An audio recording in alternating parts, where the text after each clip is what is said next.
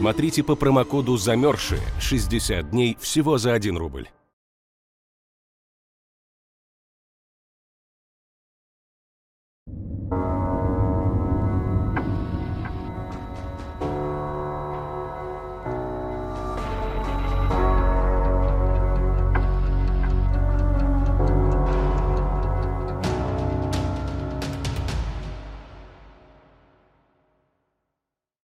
Такой низкой ставки еще не было. Кредит в Альфа-банке от 4%. Получите деньги уже сегодня.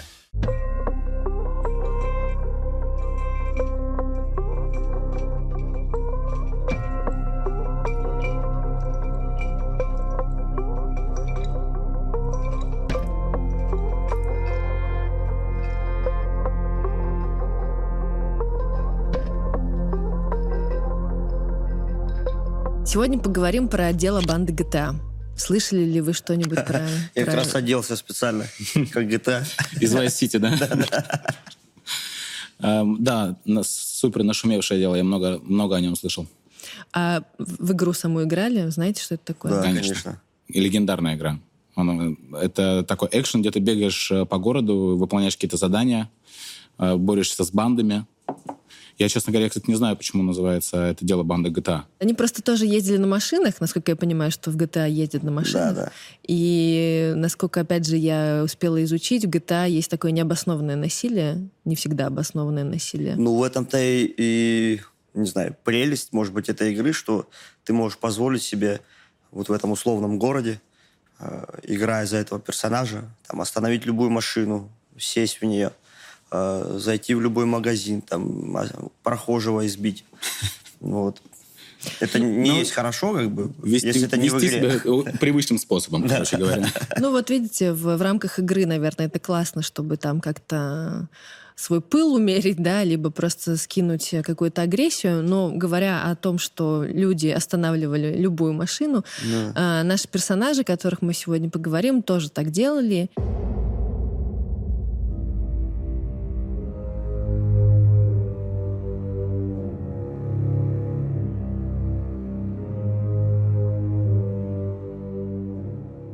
Ну и давайте начнем, наверное, с ситуации, которая произошла в ноябре 2013 года. 3 парней из Рязани поехали в Москву за спайсом. Резко. Ну, наверное, стоит сказать, что наркотики — это зло, и, конечно же, их принимать ни в коем случае нельзя. Но, тем не менее, это случается в жизни. Ребята поехали за закладкой в Москву, это был уже поздний вечер. 3 приятеля, один из них был, скажем так, зачинщиком этой поездки, у другого была машина, ну и третий, понятно... С деньгами. Наверное, да. Они отыскали закладку и уже сели обратно ехать, возвращаться в Рязань. И в какой-то момент они решили... Ну, попробовать товар, так сказать. И еще через какое-то время одному из них стало плохо, они решили остановиться. И остановились недалеко от Коломны, подышать, там, не выходя из машины, они просто решили там открыть окна, немножечко постоять, подышать. И в какой-то момент один из парней увидел, что недалеко от них остановилась машина, из которой вышли люди в черном и направились в их сторону. И через какое-то еще время послышались выстрелы. Ну, то есть один из ребят, который выжил, рассказывает об этом так, что я услышал выстрелы, увидел этих людей, увидел, что один из ребят, который был в машине, потерял сознание, тот, который был за рулем, он его попытался как-то, ну, скажем так, сдвинуть с места водителя, ну и по газам дал, и поехал, и доехал практически до Рязани. Сам этот парень, которого зовут Роман, он выжил. Но ребята, которых он вез, собственно, до Рязани, были в тяжелом состоянии всю дорогу. И пока они ехали, он не предпринял никаких, к сожалению, попыток, чтобы там как-то вызвать скорую и так далее. То есть он только довез их до Рязани, оставил машину. Ну и там тут история немножечко расходится. По одной версии он сам позвонил в скорую помощь и обозначил, где стоит машина с расстрелянными, по сути, людьми. Но я общалась с другом одного из погибших ребят. Кстати, тем, кому принадлежал этот автомобиль, на котором они ездили, он рассказывал, что Павел, его зовут, он позвонил своей маме поздно там ночью, либо рано утром, ну и сказал, что с ним такое произошло, и уже родители каким-то образом или близкие вызвали скорую. А, то есть он в тяжелом состоянии позвонил? Да, то есть он еще был более-менее в сознании. И спустя 2 дня он был в реанимации, он, к сожалению, умер, как и третий чувак. Вот. А вот Роман, который их подбил на поездку в Москву и, довез до Рязани, но, наверное, недостаточно все-таки помог им, он лег на дно, он испугался, что, понятное дело, мало того, что их расстреляли, это, понятное дело, что можно обратиться по этому поводу в полицию. Наркотическое опьянение. За спайсом, плюс были под дозой, это все пугало его, и он пытался как-то скрыться от правосудия, но на него потом вышли и посчитали, что это была такая бандитская разборка, связанная с наркотрафиком. Итак, это конец 2013 года. То есть его обвинили еще, этого Романа, да? Там было разбирательство по отношению к нему. Его не обвинили в том, что он убил своих товарищей, но его обвинили в том, что в незаконной покупке наркотических средств. Вот. И, посчитали, что это бандитская разборка, да. И что, и закрыли дело? И положили на какую-то такую отдельную полку, как бандитское дело. Я извини, что перебью, я просто смотрел до этого выпуск про ангарского маньяка у тебя, и ты там тоже говоришь о том, что посчитали, что это не маньяк, а бандитская разборка, и убрали на дальнюю полку. У нас в полиции считается, что если это бандитская разборка, то это окей, или что? Чего вмешиваться? Ты знаешь, это очень хороший вопрос. Я бы сказала, что он ключевой. И, опять же, немножечко забегая вперед, я общалась с журналистами, которые писали об этом деле на момент того, как его расследовали в 2014 году, и они общались с всякими сотрудниками и полиции, и Следственного комитета. И вот эти журналисты, они делают вывод о том, что 2 года потеряли сотрудники правоохранительных органов в поимке этой банды. Потому что мы говорим сейчас о деле 2013 года, а первое преступление они совершили в 2012 году. И уже это было не единственное преступление. Соответственно, из-за вот этой, по сути, где-то халатности, где-то просто недосмотру, нежеланию идти вглубь, дело... Не то, что оно не расследовалось, оно расследовалось, но просто нужно понимать, что серийные преступления, они всегда более серьезные, естественно, чем какая-то разовая история. И самое главное, что серийное преступление подразумевает продолжение, что если на корню его не остановить, то это будет продолжаться, что мы сейчас и увидим дальше. То есть были улики, в ребятах были пули, в машинах были пули. И эти пули, была проведена баллистическая экспертиза, но только спустя несколько лет стало понятно, что пули совпадают с теми же пулями, которые были найдены на других местах преступления, совершенных бандой GTA. Подвесим немножечко эту интригу, расскажу о других преступлениях. Спустя 3 месяца, в феврале 2014 года, это было в ноябре 2013, февраль 2014, банкир довольно крупный, Владимир Кирилюк его звали, вернулся в свой коттеджный поселок престижный, позвонил жене, сказал, что я возьму велосипед и прогуляюсь вместе с нашей собакой по территории поселка. Она уже приехала домой, мужа нет, она стала беспокоиться, поехала на КПП этого поселка, и на КПП ей охранник говорит, что вот некоторое время назад он видел их собаку, которая вбежала одна на территорию поселка, а какой-то мужчина, который проезжал мимо, рассказал, что видел драку, что 3 мужчин били 4-го, неподалеку от поселка. Они стали как-то обыскивать, что называется, территорию, и увидели тело этого Владимира Кирилюка. Это Москва? Это Подмосковье, да, это Подмосковье. У него было 20 ножевых ранений и 2 выстрела в голову. Как выяснится позже, Владимир, как мы поняли, прогуливался с собакой и случайно увидел, как 3 мужчин занимались какой-то, физической, условно, подготовкой, то есть они пытались, например, повалить дерево и перекрыть дорогу. Он каким-то образом, видимо, с ними заговорил, они не хотели, чтобы их подготовку, физическую, спортивную, кто-то заметил, и как такого свидетеля ненужного его устранили, не забрав при этом, при нем и не было особых денег, я думаю, но тем не менее, как и в первом случае, преступление было, как мы видим, не ради того, чтобы ограбить человека или что-то еще с ним сделать, а просто убийство ради убийства.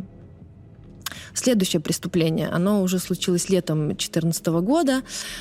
Не пострадал, в нем погиб полицейский Олег Толмачев. Там тоже была такая довольно, кинематографическая в плохом смысле, наверное, история.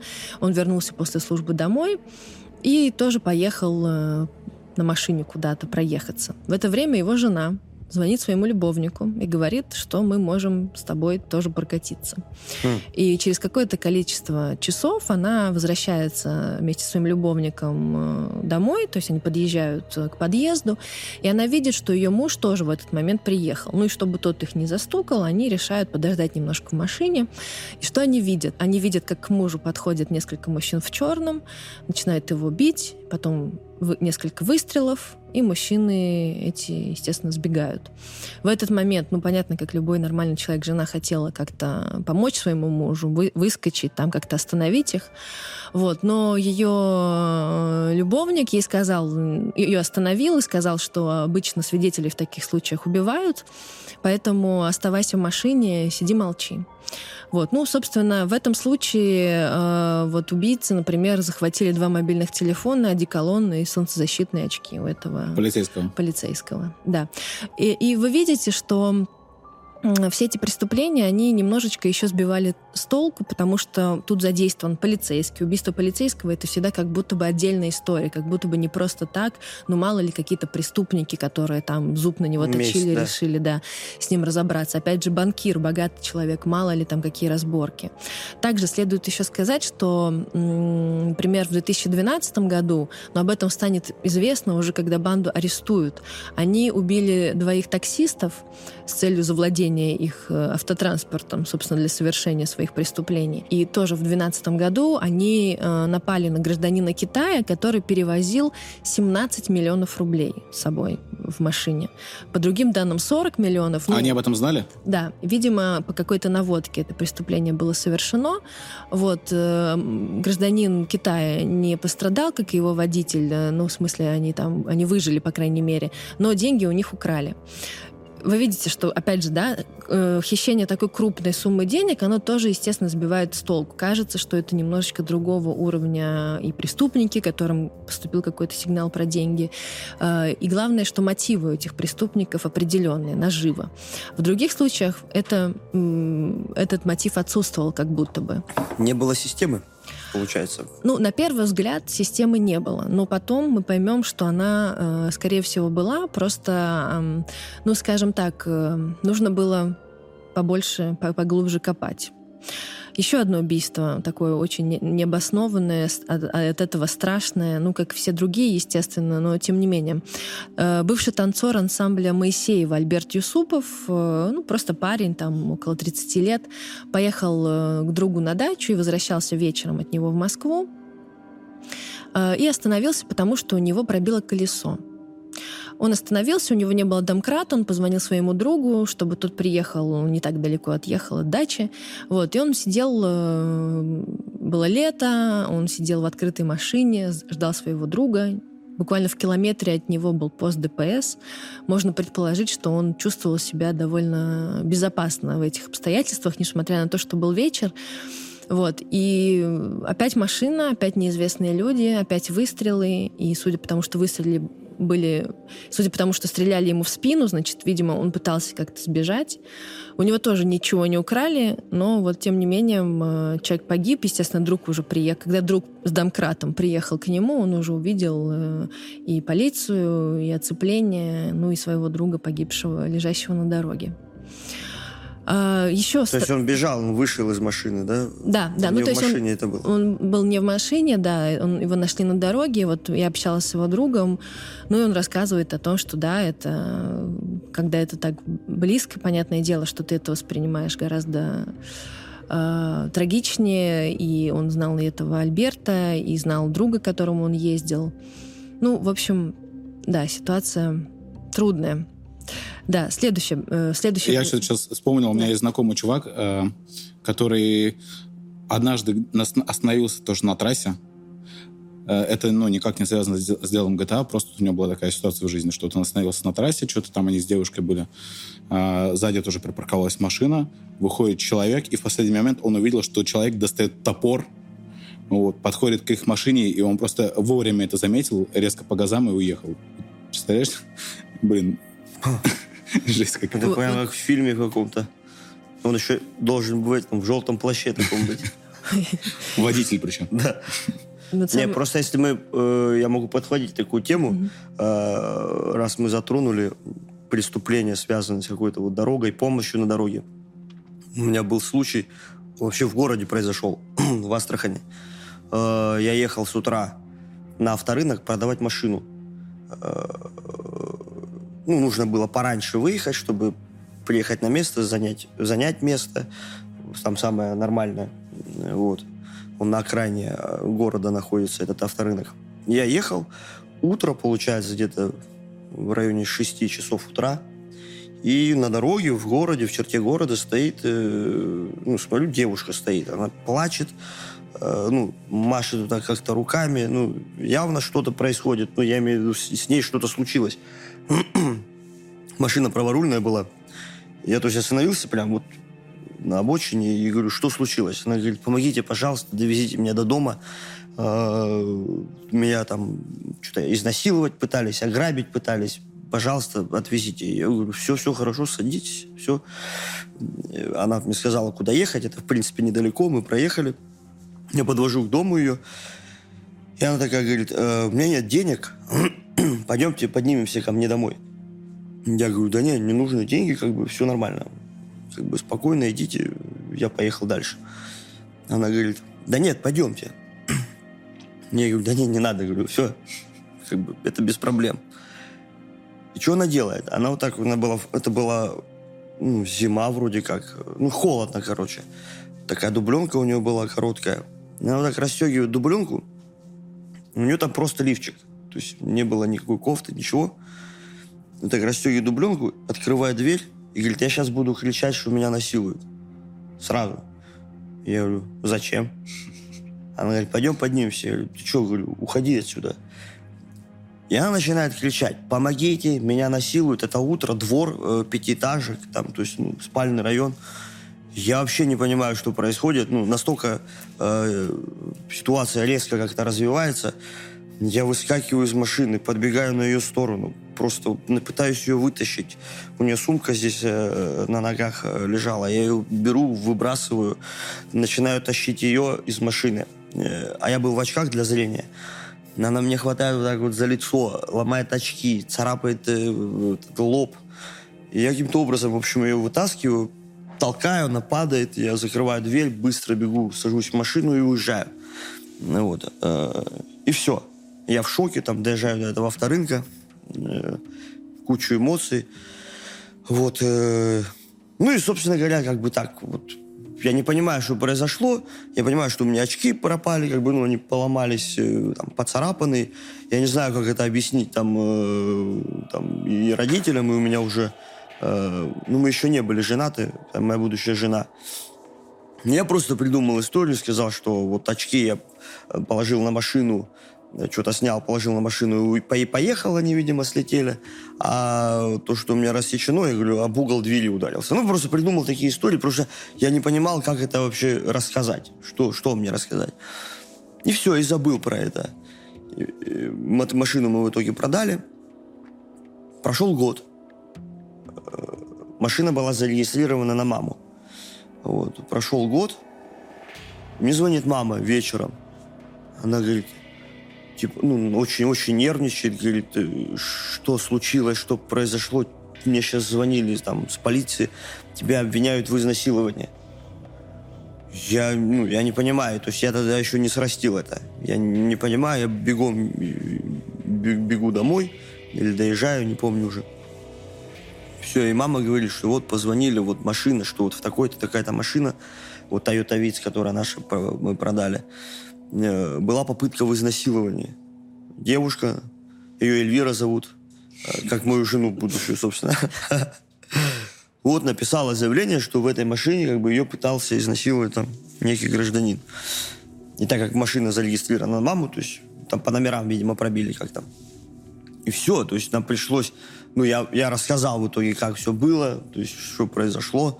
Нам пришлось там адвоката нанять, потому что я не понимал. Нас вызвали в Следственный комитет, и я не понимал, как будет двигаться. Я понимаю, что обвинение, ну, серьезное, то есть это не просто там какое-то там хулиганство и так далее.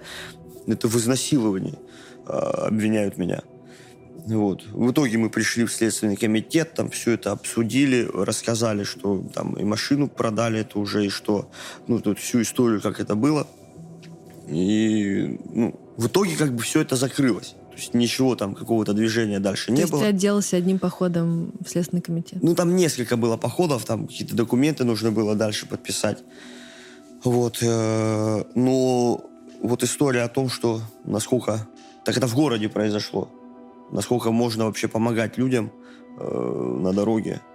А ты к тому моменту уже известный был или нет? Ну, нет. То есть я понятно, уже играл в КВН там. Я, честно говоря, не помню. Но это, наверное, 10-й год. Ну, нет. То есть это было на местном уровне. То есть, ну, в Астрахани, допустим, наверное, знали там многие. Так, но я хочу оттолкнуться, тем не менее, от твоей истории, потому что тоже был персонаж... Человек, который избежал, который столкнулся с бандой GTA, но избежал убийства.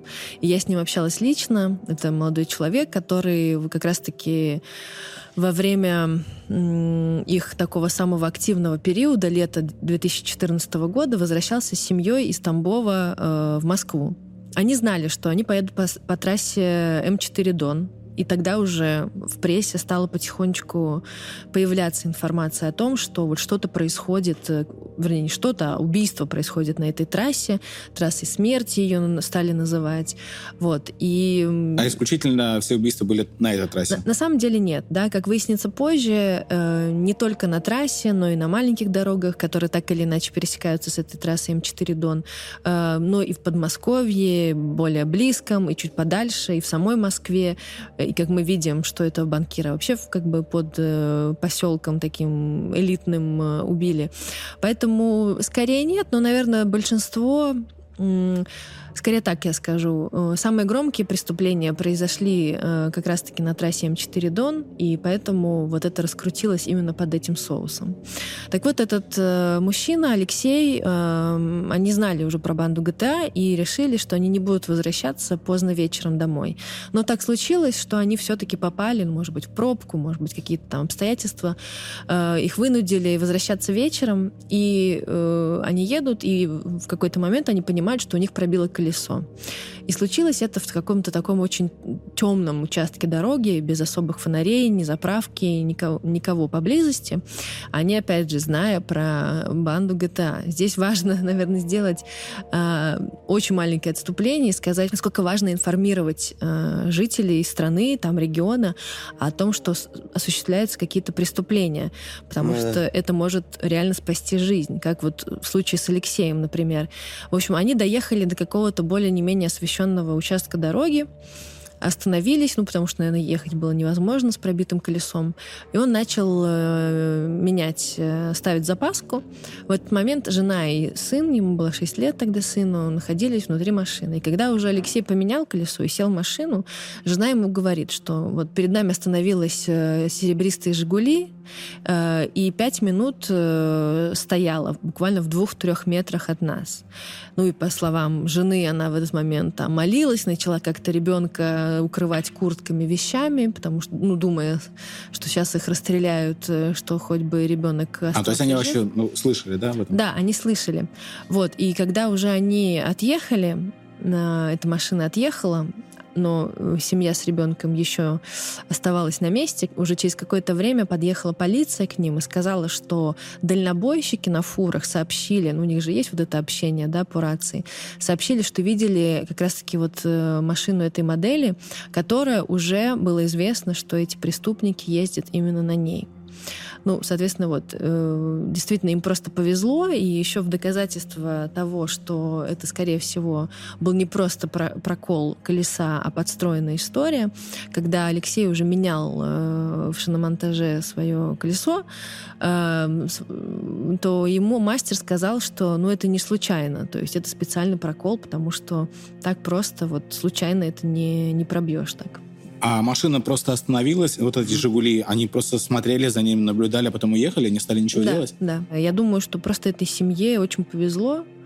Мы не знаем, что спугнуло тогда этих людей. Возможно, спугнуло то, что место действительно было такое более оживленное, чем то, где колесо пробило.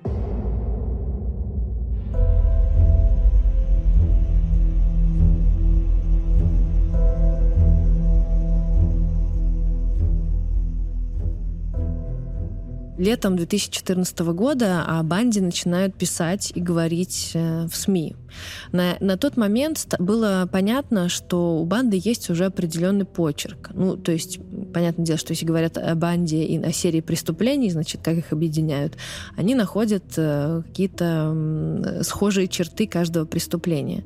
Это всегда были преступления короткой экспозиции, что называется. Это значит, что они происходили очень быстро. То есть это не какая-то неспланированная история, когда ты там выслеживаешь человека, готовишься. А это все быстро. Опять же, это были преступления против случайных людей. Они поначалу писали, что бандиты выбрасывают на дорогу что-то вроде, называется, куриные лапки. Это такая спаянная арматура из 4 штифтов, которые вот ты бросаешь, она в любом случае каким-то вот этим острым... Как еж противотанковый, да, наверное. Да, примерно так это выглядит. Потом это вроде как опровергли, но, по крайней мере, какая-то крестовина с шипом использовалась ими, чтобы вот таким образом останавливать машины. Мы все прекрасно понимаем, что не каждая машина наедет. Это все-таки случай, вопрос случая, да. И поэтому каждое преступление это было, вот такая вот... трагическая случайность, по большей мере. Как это, например, было тоже еще один важный случай. Извините, что если я вас так уже утомила с этими жертвами, но это важно так, просто... Мы же знали, на что мы идем. Показать, да. Как много их было и насколько это были совершенно беззащитные люди, ничего не подозревающие. Пара пенсионеров поехала на дачу, чтобы забрать с дачи переносной холодильник, чтобы потом поехать в отпуск с ним. И вот они тоже остановили машину таким образом, да, то есть они установили вот эту вот крестовину с шипом, мужчина наехал на нее, они услышали хлопок, а сами были там в каком-то укрытии. И когда мужчина стал уже ставить колесо новое, они просто вышли, и расстреляли его жену, забрали там, я не знаю, iPad, 5000 рублей, женщины сорвали сережки, конфеты в сумке и продукты. То есть у них не было, они никого не выслеживали? Кто на эту крестовину наедет, да, у кого пробьет колесо, того они и убивали? Именно так, да. Я бы сказала, что от этого еще более зловещим становится их преступление, потому что, абсолютно любой. Это, получается, психопаты, по большому счету, наверное. Явно не вполне здоровые люди, конечно, такое делают. Да, потому что, в плане наживы, то есть это небольшие деньги, небольшое какое-то имущество. Да. И самое главное, ты же не знаешь, кто остановится. Да? Будут у него большие деньги или не будет совсем ничего, поэтому здесь... Преступление ради преступления. Именно, да. Да, давайте подытожим немножко. Почерк. Преступления совершались ночью в основном, скорее на дорогах Подмосковья, на больших оживленных и на совсем глухих каких-то лесных дорожках и подъездах там каким-то жилым поселкам. Преступления были короткой экспозиции, то есть совершались очень быстро, внезапно, и жертвами становились случайные люди. И также преступники использовали арматуру, которая останавливала эти машины. И, что тоже важно, убийства производились самодельными пистолетами. То есть уже по пулям, видимо, которые находили на месте преступления, становилось понятно, что это не какое-то там первоклассное оружие, а оружие, которое смастерили сами и использовали. Важный момент, о котором ты уже упомянул, это важно, это, конечно, как это стали расследовать. Каждое преступление изначально расследовалось по отдельности, и объединить их додумались далеко не сразу. В чем тут проблема? Что когда на первоначальном этапе допускаются грубые ошибки в том, как сделана экспертиза, проведена экспертиза пуль, да, как мы говорили, хорошо ли взяты отпечатки пальцев, проведена ли триангуляция. Триангуляция — это так называемый биллинг. Это когда по номеру... Ну, то есть любой сотовый оператор может отследить местонахождение своего абонента. Да? То есть если, например, преступление произошло на каком-то участке, то можно посмотреть по вот вышкам, какие... номера мобильные в этот момент были на этом участке. Ну и таким образом выйти на преступника. Понятное дело, что преступники не были, как мы понимаем, дурачками, и они, естественно, использовали одноразовые симки и какие-то не очень такие навороченные в этом плане телефоны. Но, тем не менее, да, это... Она не была проведена, эта триангуляция, соответственно, эта ниточка тоже не была использована. Также, что тоже очень важно, на тот момент, по крайней мере, камеры, которые висели на этой трассе М4 Дон, половина из них были муляжами. Угу. То есть либо они были плохо установлены, либо они не работали, либо они просто отсутствовали. Соответственно, казалось бы, федеральная трасса, которая может быть оснащена хорошим системой видеонаблюдения и для борьбы с нарушителями, ну и вот для таких случаев, она не была никаким образом защищена, и эту информацию тоже не могли использовать. Ну и главное... И банда, судя по всему, поэтому, об этом знала, о том, что там не работают камеры, или что там лежи? Ты знаешь, мне просто... Вот я не уверена, что они об этом знали, потому что, как мы выясним позже, это были люди, там, не связанные с какими-то... Ну, насколько, по крайней мере, мне известно... Там, структурами, да. Но мне просто кажется, что вот в последние годы нам кажется, что любой наш шаг очень легко отследить, что, наверное, так и есть.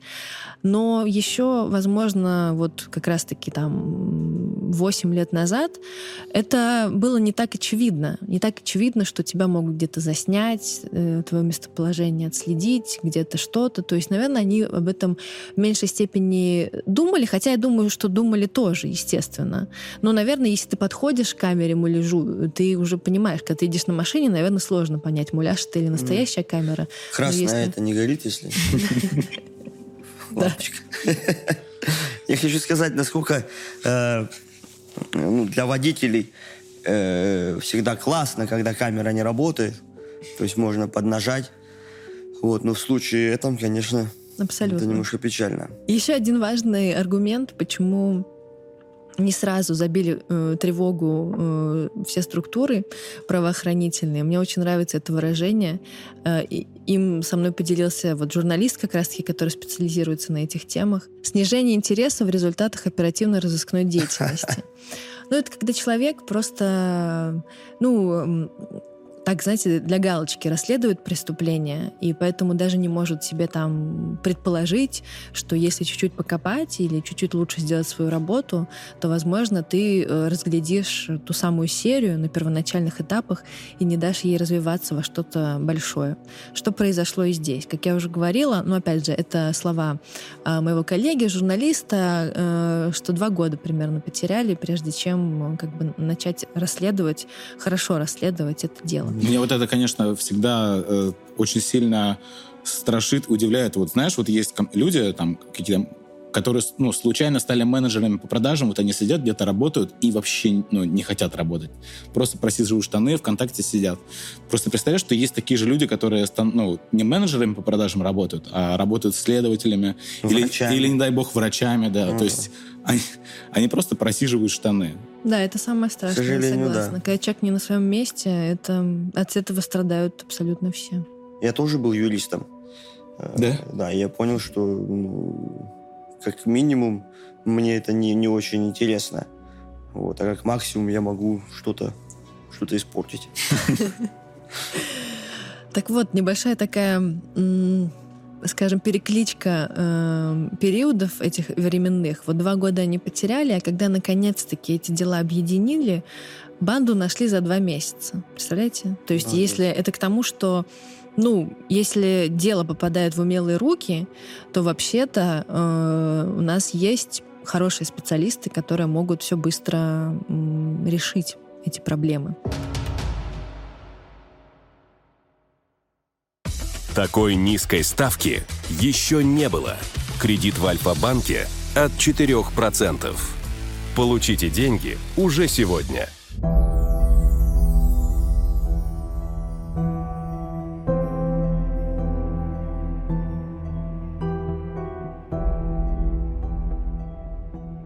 Смотрите, что произошло. Есть такая легенда, она очень красивая, мне она очень нравится, но, как выясняется, это не совсем так все было на самом деле.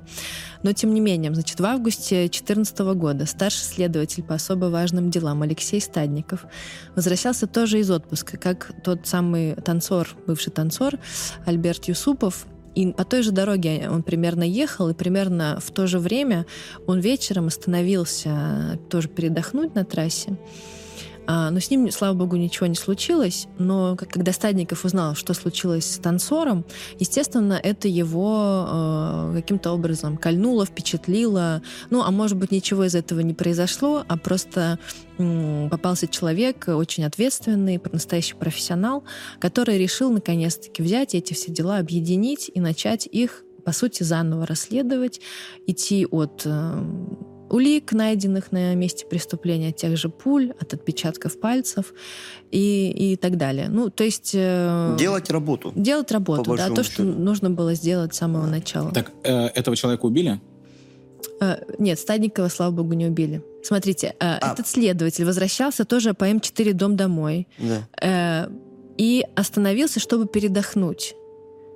И в этот момент подумал о том, что... Нет, а потом уже узнал, когда вернулся из отпуска в Москву, что в это же время на этой же трассе, примерно, на которой он ехал, был убит вот этот танцор, который также остановился.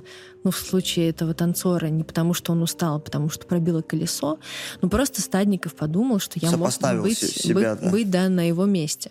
Но, опять же, повторюсь, что, возможно, это скорее легенда, и, как говорят, опять же, журналисты, которые знают его лично, что он такой, не то чтобы ему до сантиментов, но, по крайней мере, то, что он взялся за свое дело и там 2 месяца не появлялся дома, не видел ни жену, ни детей и спал на работе, это дало свои результаты.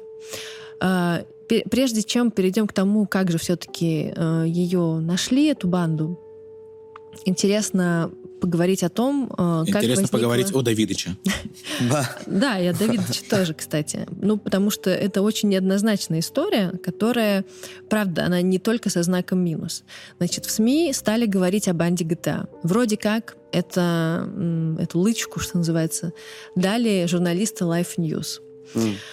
Никаким образом я общалась с людьми, которые специализируются прямо на компьютерных играх. То, что делали эти ребята, бандиты, вернее, с самой игрой никаким образом не пересекается. Но, наверное, есть какие-то такие упрощения культурные, да, если кто-то на автомобиле несется и там стреляет при этом. Это похоже на банду GTA, поэтому это так вошло все в обиход. Но, опять же, тоже уточню, как и дело ангарского маньяка среди полицейских и следователей не называлось делом ангарского маньяка, так и здесь полицейские не называли эту банду бандой GTA. Ну, у них было какое-то такое очень тривиальное название, там, серия убийств на там, М4 Дон, да. Итак, история дошла до Давидыча. В сети и в СМИ... А ты знал, что ли? Да. Я думал, ты типа пошутил так? Нет. Типа, что резко мы сменим тему и поговорим о Давидыче. Нет. Это я узнал о банде GTA, о деле банды GTA, наверное, в том числе из-за Давидыча. Но на самом деле, наверное, чуть пораньше, потому что действительно очень резонансная была вся эта история. Давидыч просто в определенный момент взял все в свои руки, но я думаю, что сейчас Саша расскажет нам. Ну, скажем так, он сделал вид, что... Это до приседаний.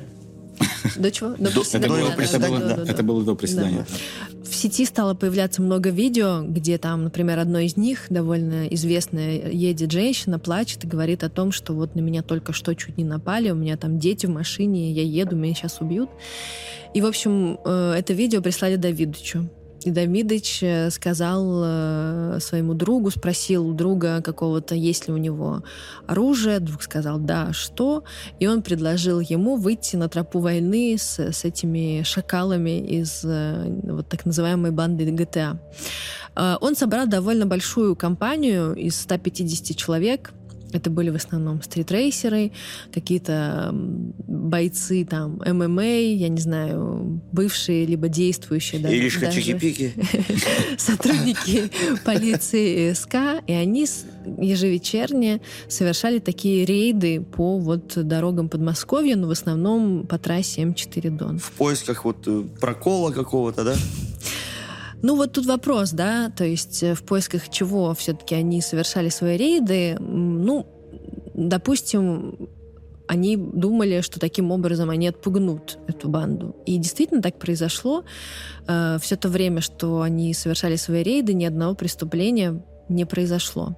Но как они действовали? Значит, они вот этой своей компанией. А компания, вы представляете, ребята, мало того, что, ну, такие не бедные, но таких внушительных машинах, ну, плюс да. Многие там с травматическим оружием, и не только, насколько я знаю. Возможно, ну, да, все это в Ютубе показывается. Да, и сами по себе такие, ну, не хочется с ними шутить. И вот они останавливались возле какой-то машины и, по сути, совершали то, что, ну, даже сотрудники полиции не должны делать. Ну, то есть довольно в грубой форме, по крайней мере, случалось и так, что это было и в грубой форме, просили предоставить там документы, открыть багажник. Если в багажнике что-то там их настораживало, они спрашивали, а что это такое. Ну, то есть они вели себя немного или много по беспределу. И я общалась с Эриком Давидычем и спрашивала, что, ну, как бы, наверное, это не очень. Он говорил, ну, мы всегда извинялись потом перед водителями и говорили, ну, понимаете, чуваки, вот такое дело, ну, а что, лучше, если я буду дома сидеть, ничего не делать, пока такое случается на трассах Подмосковья. Ну, спорный момент. Да, достаточно спорный. Ну, раз они сохранили жизнь, то есть, ну, в течение этих 2 месяцев. Ну, да, смотрите. Что-то есть, наверное, просто в этом. Параллельно с этим организовывались рейды и сотрудниками полиции и вневедомственной охраны. Проблема просто в том, что у каждой из этих подразделений было довольно мало мощностей. То есть там от каждого отдела выезжала, дай бог, одна машина, в которой сидели 2 человека, кое-как вооруженных, и, естественно, ничего особо они сделать не могли. Поэтому, с одной стороны, вроде как им была нужна помощь, и по словам, я имею в виду им, полиции и Следственному комитету, и по словам Давидыча, он говорил, что там негласно какие-то высокие чины Следственного комитета говорили, мы не можем об этом сказать публично, но вот я тебе лично говорю, что вы молодцы, вы нам очень помогаете. С другой стороны, они наводили столько шума, что создавали дополнительную работу для сотрудников полиции, которые и так были перегружены работой. Ну, то есть там, условно, дежурный, который записывает какие-то сообщения о происшествиях по ночам, начал мало того, что записывать кучу там людей, которые увидели как будто бы участников банды GTA, еще потому, что делал Давидыч и его коллеги. Ну да. Вот. Они, то есть люди, которым они обращались, тоже писали заявления какие-то, да? Да, ну, конечно. Да. Ну, то есть если с тобой грубо обошлись, тебя незаконно стали там просить предъявить документы либо обыскивать твою машину, естественно, человек такой подкованный, да и не только подкованный, я имею в виду в законодательстве, он говорит, ну, а что это за беспредел? Я все понимаю, но вы никто, почему вы это делаете? Да. Поэтому бывало и такое. Более того, что один из журналистов, с которым я общалась, сам попал вот под такой рейд. Он говорит, не уверен, что это были люди Давидыча, может быть и нет, но, по крайней мере, самого его там не было. Но это было очень агрессивно, и он говорит, у меня было такое ощущение, что на меня совершается нападение. Но при этом этот же журналист подчеркивает, что то, что делал Давидыч, имело под собой одну очень важную и главную вещь. Это то самое информирование населения. Если бы не он, если бы не этот хайп, который создавали, то люди бы об этом ничего не знали, соответственно, в меньшей степени, ну, как-то... Короче, они более бы расслабленно себя вели и могли бы стать жертвами, собственно, этих преступников. Как вышли на банду? Сейчас начинается вот эта вот часть американского фильма, когда вот идет нагнетание и саспенс. Когда до очередного матча чемпионата мира остается совсем чуть-чуть, а футбольный праздник все еще не приносит ярких эмоций, на помощь простым людям устремляется он.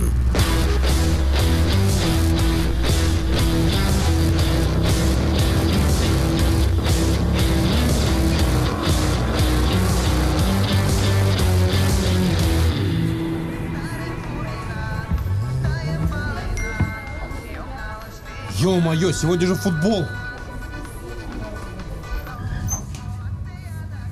Вот она, моя счастливая.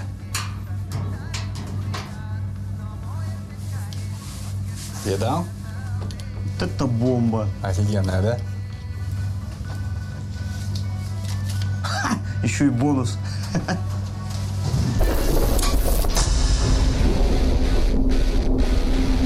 Хочешь узнать, что такое настоящий бонус? А? Да я тут стою.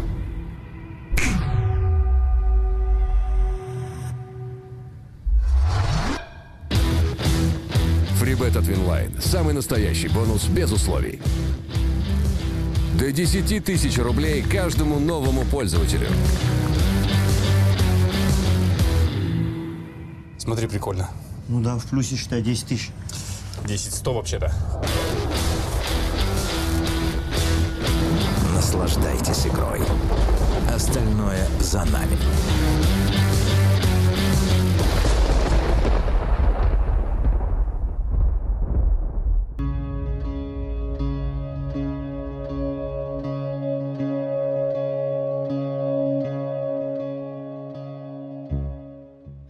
В сентябре 2014 года, то есть представьте, значит, Стадников в августе, этот следователь, объединяет все дела и начинает их вместе расследовать. В августе 14-го? Да, в августе 14-го. И уже в сентябре могло случиться новое нападение. Водитель по фамилии Борисов останавливается на заправке. Это такое, нестандартное для банды место, но тем не менее. Он останавливается на заправке, и тут к нему подбегают... двое или трое мужчин в черном, стреляют ему в ногу. Он был ранен, но, видимо, не очень серьезно. Сейчас поймете, почему. Что-то выхватывают из машины и убегают. Он заходит в здание заправки. Туда подъезжает какой-то еще человек, спрашивает, что случилось. Он ему рассказывает. И вот этот новый водитель предлагает Борисову, в которого стреляли, преследовать этот автомобиль, из которого были мужчины, которые в него стреляли. И они действительно преследуют его какое-то время, пока они не поравнялись с ним и не увидели дуло пистолета, которое было направлено на вот этого Борисова. Конечно, в этот момент они погоню прекратили, но Борисов снял 7-секундное видео, на которое попал номер машины, и он его отправил в полицию. И полиция очень быстро, мало того, что выяснила, кто владелец этой машины, но и проследила по тем самым камерам, которые иногда все-таки работают, где этот водитель живет. Этим водителем оказался Фазлидин Хасанов, уроженец Узбекистана. Как мы позже выясним, это был оружейник банды GTA. И через него, через его контакты по телефону, то есть, естественно, за ним установили слежку. Его телефон стали прослушивать и отслеживать. Вышли еще на двоих членов банды GTA, Хазратхон Дадахонов и Убайдулло Субханов. Важные два имени, особенно Убайдулло Субханов, о нем поговорим буквально уже очень скоро. И представьте, отпечатки двоих из них, вернее, отпечаток и генетический материал, это может быть условно волос или какая-то часть тела, в смысле ноготь сломанный, были найдены на местах преступления. То есть, значит, видите, возможно отследить вот эту связь, даже если это немножечко ты потерял времени, но если ты хорошо собрал улики и все отпечатки пальцев, то когда ты выходишь на каких-то людей, ты можешь как минимум сравнить их отпечаток с тем отпечатком, который ты нашел на месте преступления, и понять, что есть связь такая. Соответственно, за ними всеми была установлена слежка, и в их местах, где они жили, в тех домах и квартирах, в которых они проживали, даже проводились обыски в тот момент, когда они отсутствовали. И эти обыски показали то, что, например, у них хранится манекен для тренировок по стрельбе, какие-то детали для самодельных пистолетов, и прочие такие токарные станки, что-то, что уже намекало на то, что эти ребята непростые, совсем не просто так они оказались в той машине, потому что, опять же... Не трудовики. кстати, да. Такая слушай, а я не понял вот этот эпизод на заправке. Зачем они человеку выстрелили в ногу и уехали? Понимаешь, там, наверное, нету какой-то логики понятной обычным людям, потому что у них была своя логика, немножечко ее приоткрою, такой тренировки, да, убийств, ведения войны, как они это потом сами назовут, вернее, как потом следователи прочитают там в каких-то записях их. То есть это было не для чего-то, а скорее в виде там эксперимента и в виде какого-то нового уровня... Отработка. Херасия эксперименты. Те не ментос в колу. Ну это реально психопаты. Это же даже доказано, да, что на физическом уровне там это увеличенная лобная часть какая-то там у них в мозгу.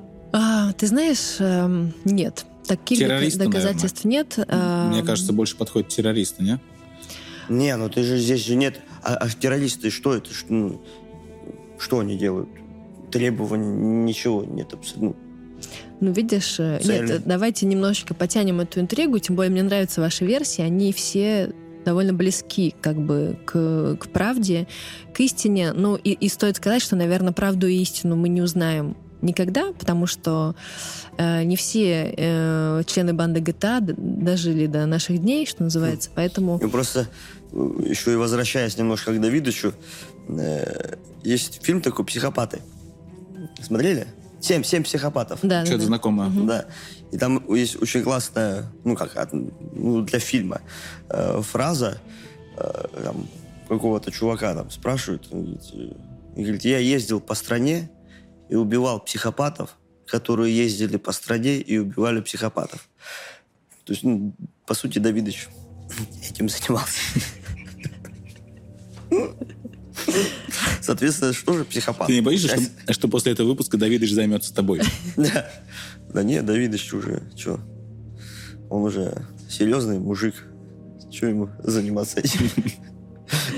Американские тачки рассказывают про них. Так что все нормально. Давидыч, все хорошо. Я же шучу. Я сразу извиняюсь перед Давидычем. Потому что сам едешь на американской тачке. Да, все Давидычи, вот, кто меня слышит, я прошу прощения перед всеми Давидычами. Итак, давайте вернемся к нашим бандитам. Что интересно было? Что может повлиять на ход расследования? Например, стало известно, что Убайдулло Субханов, не буду я уже эту интригу тянуть, немножечко развлеку вас фотографиями, как он выглядел. В костюме. Это был главарь банды GTA. Опять же, сейчас я о нем поговорю, но прежде чем его взяли, да, стало понятно, что он живет не в самом доме, но в пристройке загородного дома заместителя генерального прокурора. А так как между ведомствами прокуратура, СК, всегда есть там соперничество и какая-то там теншн какой-то, это тоже немножечко, замедлило процесс его поимки, потому что, сказать, что там СК, давайте мы пойдем брать штурмом пристройку или там дом заместителя прокурора, это такая бомбящая история. Соответственно, ребята хотели просто до конца все максимально выяснить, прежде чем этот штурм проводить. Так, возвращаемся к тому, что были ли у них контакты с какими-то структурами. Эти контакты не были доказаны. И, скорее всего, я думаю, что заместитель генерального прокурора ничего не знал про действия банды GTA. Дальше идут уже конспирологические теории. Лично я, скажем так, у меня информации нет, что он знал об этом. Но в каком-то смысле он пострадал, естественно, от их действия. Значит, с сентября следили за этим Убайдулло и его приспешниками. И спустя 2 месяца, в ноябре, круг подозреваемых сузился до 10 человек. И стало понятно, что их надо брать. И ночью 5 ноября 2014 года спецназ, окружил эту пристройку дома в таком очень приятном участке в подмосковном поселке небольшом, красивый дом. Я там, была, видела, как это выглядит все.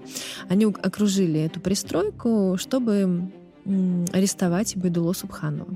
Дальше есть две версии. По одной версии он якобы предупредил людей, которые жили с ним в одной пристройке, а это была его гражданская жена и какие-то ее родственники, которые тоже работали в этом доме, что его будут брать и что им нужно уехать. Соответственно, как будто бы, он чувствовал и знал, что вот-вот его арестуют.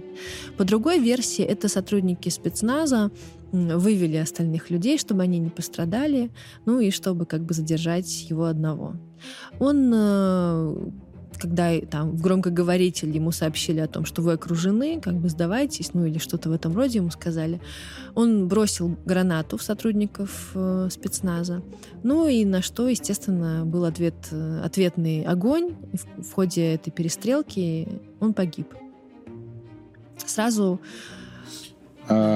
У меня такой вопрос сразу. Почему, если они выслеживали его 2 месяца, почему его нельзя было просто где-то выследить и взять живым? Зачем нужно было... Зачем нужно было его расстреливать на участке, предупредив об этом еще? Его же не предупреждали. В смысле, его предупредили. Я имею в виду, почему нельзя было его просто взять, выхватить? Да. Возможно, они хотели... связать его непосредственно с этим помещением, то есть если бы они его взяли, например, когда он шел за хлебом, либо когда он там прогуливался по Москве, то он бы не сказал им, где он живет, как ты свяжешь. Когда ты берешь преступника на месте его жительства, то все, что ты находишь на месте этого жительства, ты можешь привязать к делу. Йо-хо-хо.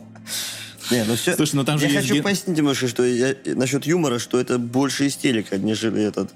Это ужасные вещи мы сейчас, конечно, слушаем. Там же есть генетический материал в том месте, где он живет, но это же, мне кажется, супер легко связать, что вот он жил там. Я сразу салфетки представил. Ладно. Ужас какой. Я прошу прощения. Слушай, Ты во многих местах в Москве живешь по такому принципу? Какое-то время я так жил. Скажем так, до свадьбы. Ладно, все. К сожалению, у меня нет однозначного ответа на твой вопрос, но я думаю, что это удобнее, что ли, и логичнее брать человека. А, возможно, он просто в последние дни, например, никуда не выходил из своего дома, и как ты его выкуривать будешь? То есть они... Это же все... Убайдулло! Пойдем, походим! То есть они следили, они собирали в этот момент доказательства. И когда доказательства достигли того уровня, что уже не было никаких сомнений... Надо стало его уничтожить. Надо его брать. Вопрос... А может быть, связано с тем, что это, как раз конфликт интересов, и нужно было его уничтожить для того, чтобы не было связи с генеральным прокурором? Да, но связь уже была. Слушай, ты сейчас докопаешься. Скоро твою пристройку будут брать. Поменьше говори. То, что его уничтожили, не может не вызывать вопросы, потому что, конечно, его показания были очень важны в этом деле. Но мы можем только тут предполагать, и, скорее всего, по словам тех людей, которые общались непосредственно с теми, кто его заземлил, такое слово, когда вы слышали. Да, это же не с электрикой связано, правильно? Нет, это так, есть такое, видимо, подразделение СОБРа Булат, они любят говорить «заземлили». Это, опять же, не мне лично, они это рассказали, это один из журналистов. Ну, это убили, получается, общался. Правильно?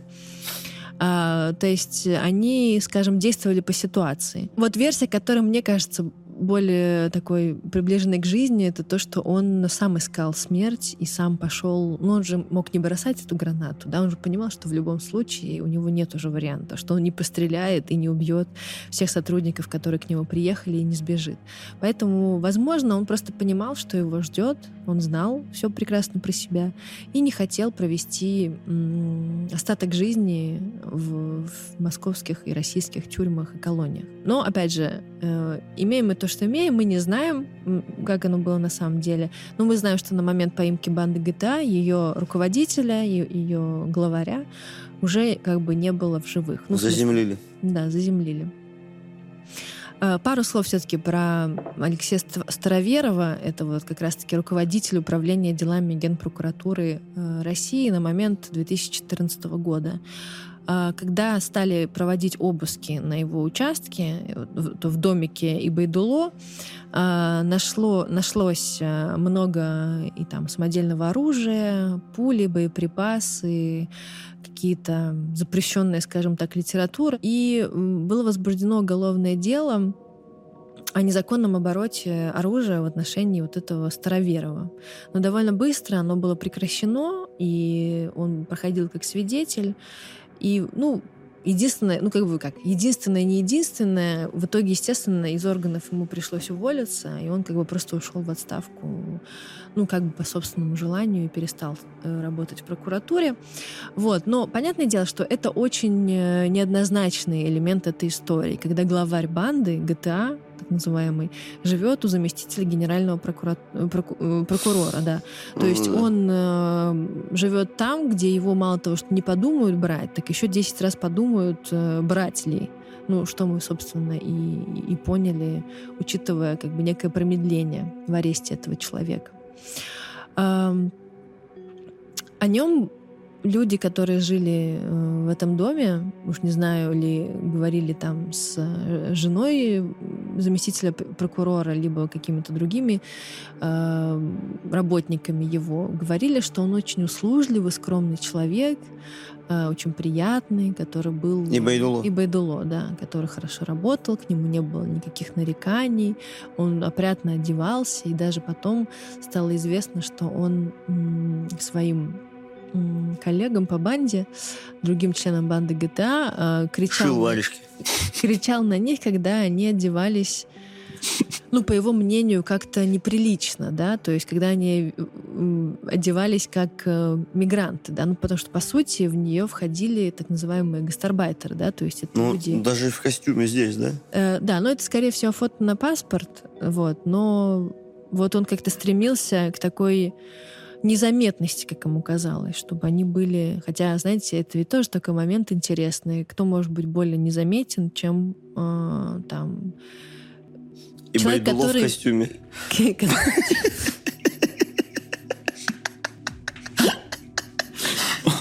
В цилиндре такой, да, с усами. Причем, да, это фрак. Это фрак у него такой висит красивый.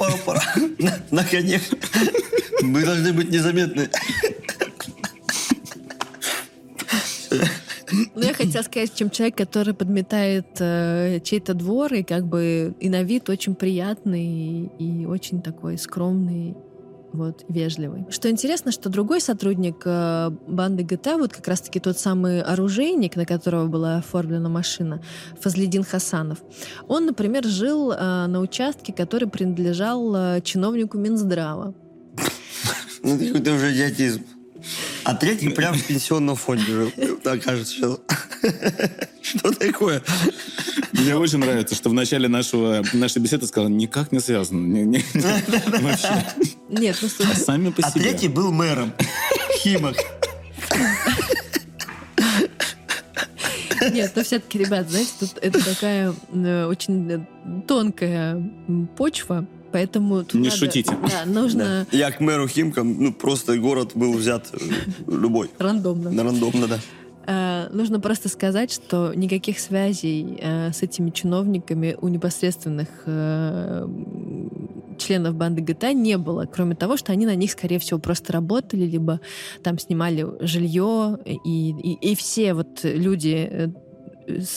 там, чиновники Минздрава, либо другие, которые с ними соприкасались, все всегда о них очень позитивно отзывались. Они говорили, что вот, они обычно там живут по несколько человек, там, братья, либо, там, не знаю, двоюродные братья, либо просто друзья, и вот днем они работают, но обычно они работали где? На стройках, в автосервисе и так далее.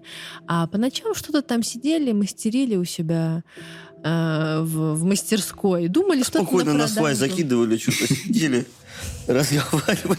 Да нет, но мы сейчас понимаем, что они мастерили оружие. Ну да, да ужас. Более того, что у них были даже какие-то химические лаборатории, в которых они чуть ли не взрывчатку пытались изобрести, намешать там как-то. Охренеть. Сделать, да.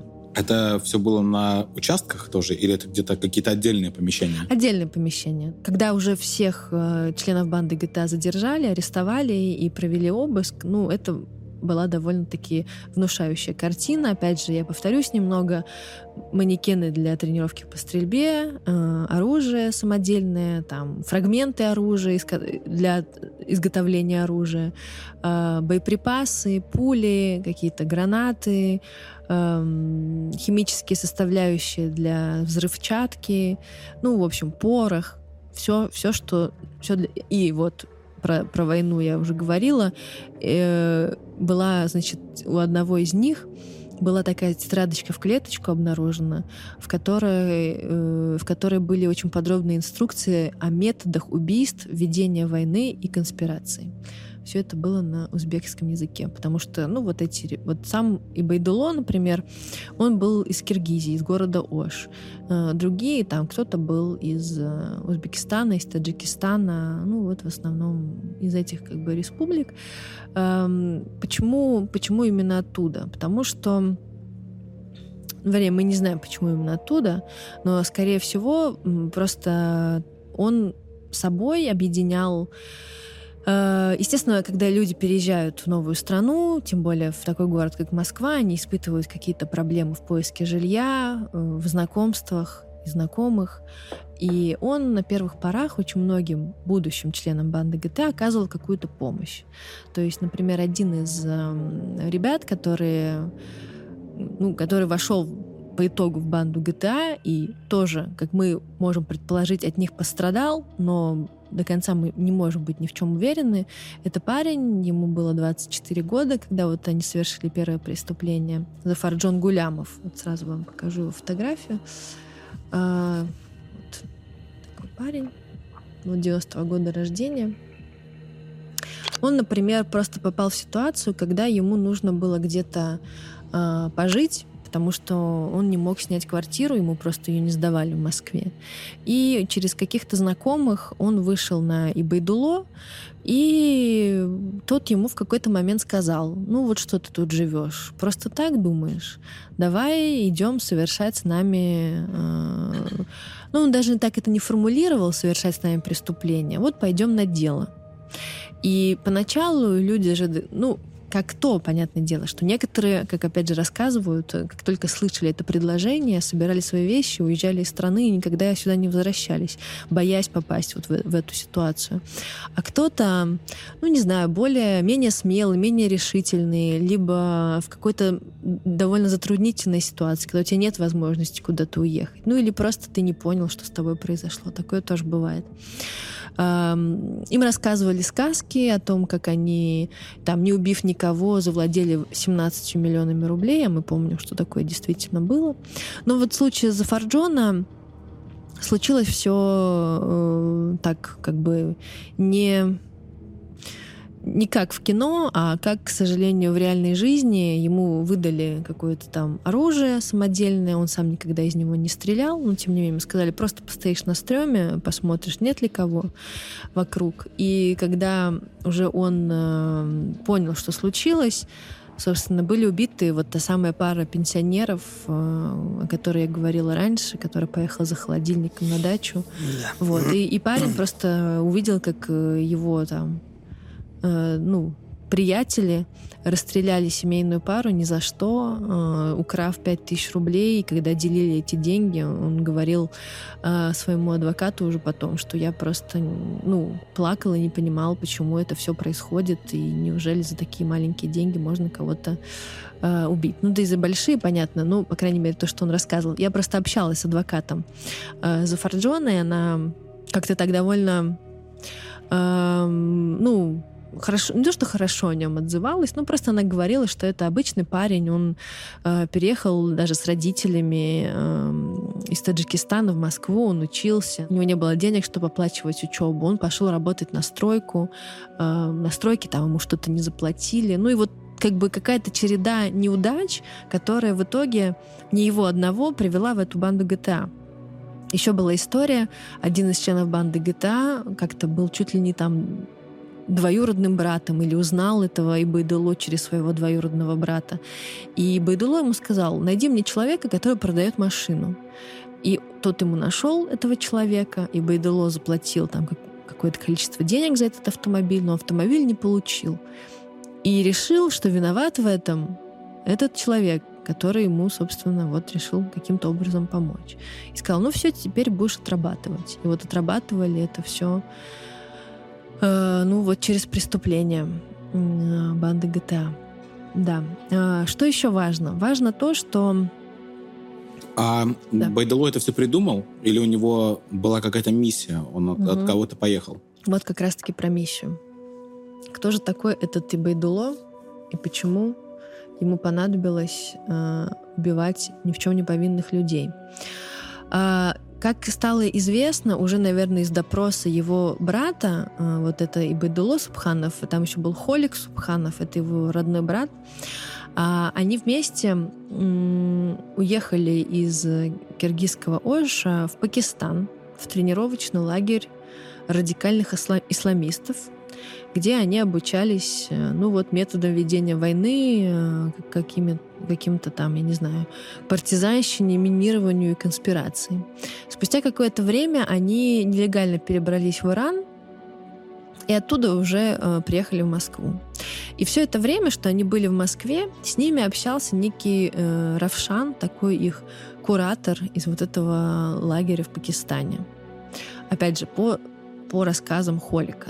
Да, мы не можем быть уверенным в этом, но именно он, этот Равшан, в какой-то момент, а именно в 2012 году, мы помним, что это год совершения первого преступления, даже первых преступлений, Равшан сказал, что теперь Холик и Убайдулло должны перечислять ему деньги на военные нужды. И вот в этот момент и Убайдулло, и Холик, и задумываются сколотить эту банду и начинают это притворять в жизнь теми способами, которые я примерно уже описала, да, вот там шантажом и запугиванием своих каких-то там ближайших приятелей. То есть это все-таки, по большому счету, были террористы? Террористы или не террористы? Когда банду GTA только задержали, президент России Владимир Путин обратился к главе СК Александру Бастрыкину с поздравлениями с тем, что наконец-таки преступники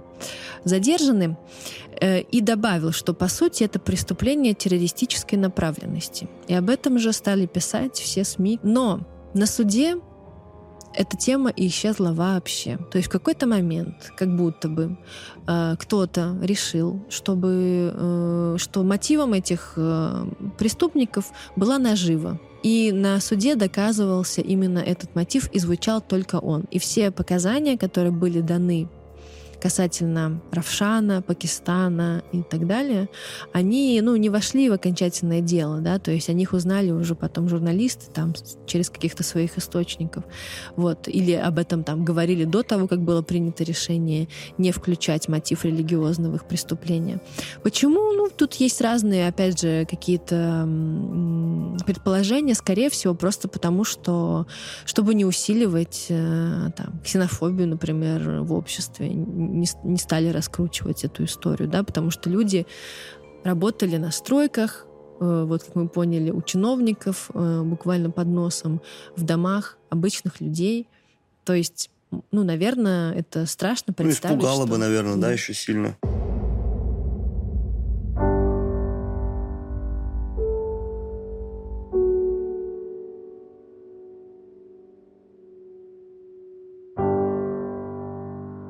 Суд продлился 1,5 года. Wow. Да, было, естественно, очень много томов. И в итоге самым главным, наверное, днем этого судебного заседания стало 1 августа 2017 года.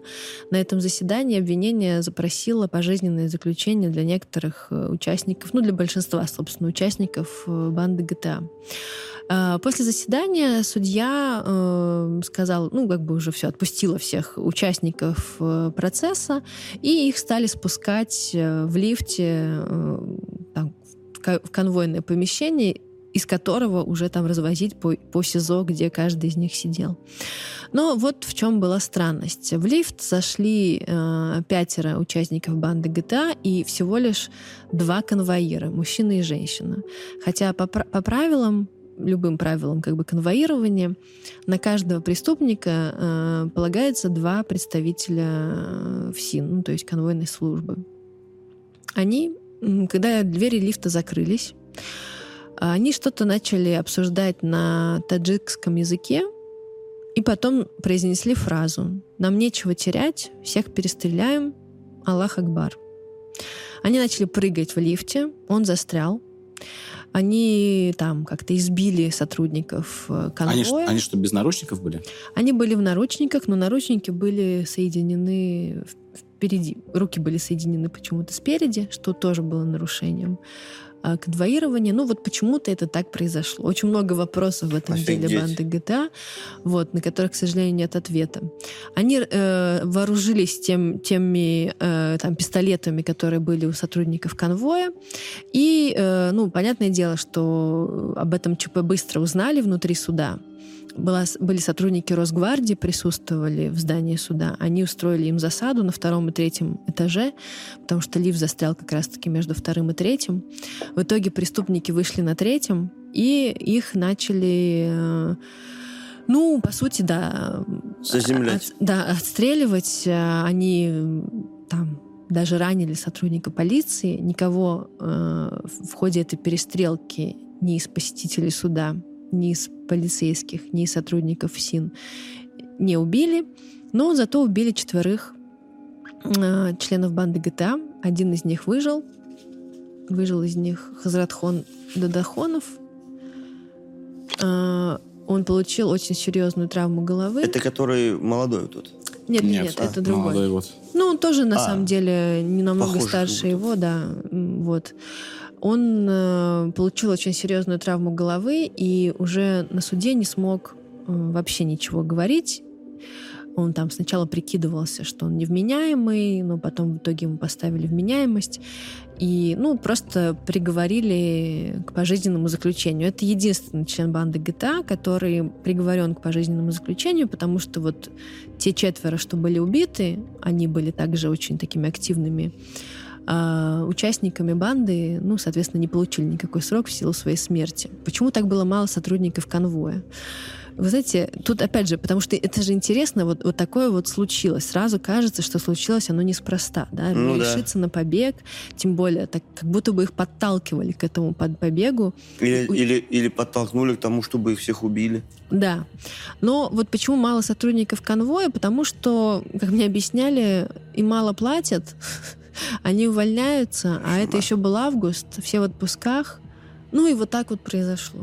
Кто-то говорит, что как будто бы этих, значит, ну, бандитов кто-то должен был ждать снаружи и помочь им сбежать. И поэтому они решились на этот побег. Кто-то предполагает, что таким образом их решили, как ты говоришь, заземлить, ну, чтобы там они лишнего чего-то не сказали в суде. Их решили таким образом устранить и не дать им слова.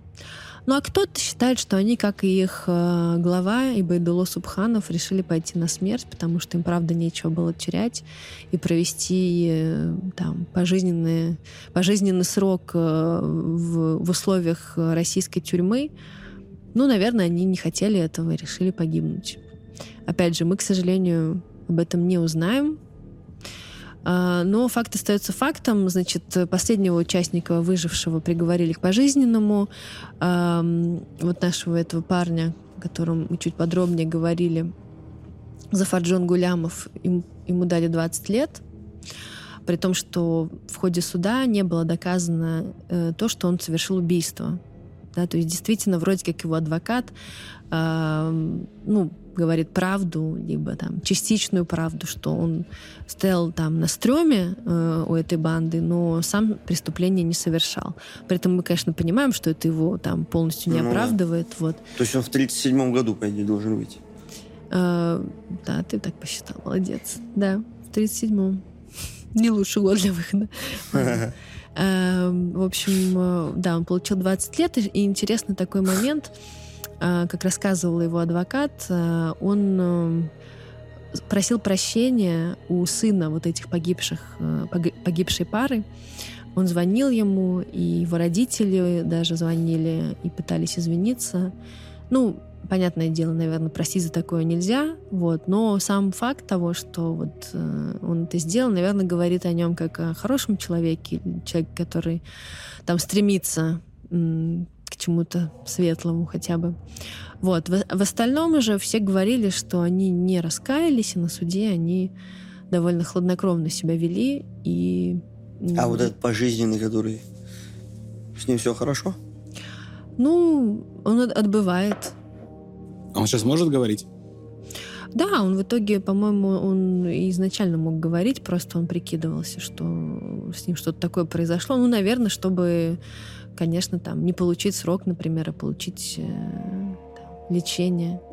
Кстати, многие же из них сбежали, не многие, а там, по-моему, 3 человека, участника банды GTA, им удалось сбежать из России и избежать ареста, по крайней мере, на территории России. Сбежали они в Таджикистан, и в итоге тоже все-таки их поймали в какой-то момент и осудили, и даже не за преступление банды GTA, а просто за преступление террористической направленности. Там, в Таджикистане. Да. Которое они осуществили после того, как сбежали туда, да? То есть они оставили свое дело. А сколько всего было участников банды? Арестованных всего было 10. Всего их было, понятное дело, что там число уже менялось какое-то, кто-то там добавлялся, уходил. В смысле, вряд ли уходил, но скорее добавлялся. 10-12 человек было. Да. Иногда слышишь все это и думаешь, как хорошо у тебя жизнь сложилась. Страшно от того, что действительно такие люди могут быть где-то рядом постоянно. То есть на территории твоей лужайки. Все равно я, даже при условии того, что там условно были мозги промыты какими-то там религиозными вещами, там еще что-то, все равно это же предрасположенность. Мне кажется, люди, в принципе, рождаются довольно агрессивными. Просто социум делает из них кого-то добрых людей, кто там хорошо воспитывается, просто во дворе с хорошими людьми общаться, а кто-то попадает в дурные компании. Смотри, я читал такую книгу, Кент Килл, по-моему, написал, «Психопаты» называется она как-то так. Это доктор, который в каком-то университете в Америке изучал, собственно говоря, вообще психопатов, что такое. И после появления как раз МРТ он сделал такое открытие, что это конкретно нарушение физиологическое, это болезнь, то есть увеличение какой-то лобной части мозга. Он нашел эту закономерность, что у всех преступников, он прям в тюрьме ставил МРТ и сканировал всех. То есть. И те, кто были маньяки какие-то, жесткие преступления, которые совершали, у них было выявлено увеличение лобной части. То есть оно как происходит? Социум влияет. Но если у тебя есть такое нарушение... у тебя больше вероятность того, что ты... Может быть. Тебя зацепит это, и ты станешь совершать такие... Они все оправдывают себе очень... просто оправдывают свои преступления. Они объясняют очень уверенно, почему они убили. То есть нет никакого сожаления об этом. Ни у кого. Психопат, он никогда не скажет то, что я сожалею. Или он может это сказать только, сыграв это. Осознав то, что если он сейчас скажет, то к нему по-другому отнесутся. Но в случае банды GTA, видите, тут можно говорить о том, что какими-то такими чертами психопата как будто бы обладал их главарь. Главарь, да. А все остальные — это просто люди, которые, ну, подвержены там влиянию, например, какому-то, и они не могут там противостоять какой-то сильной личности. Сомнамбулы какие-то. Да нет, не обязательно Я думаю, что в обычной жизни это были, правда, обычные люди, которые, ну, к сожалению, вот на какой-то такой важной развилке свернули не туда, часто не по своей вине.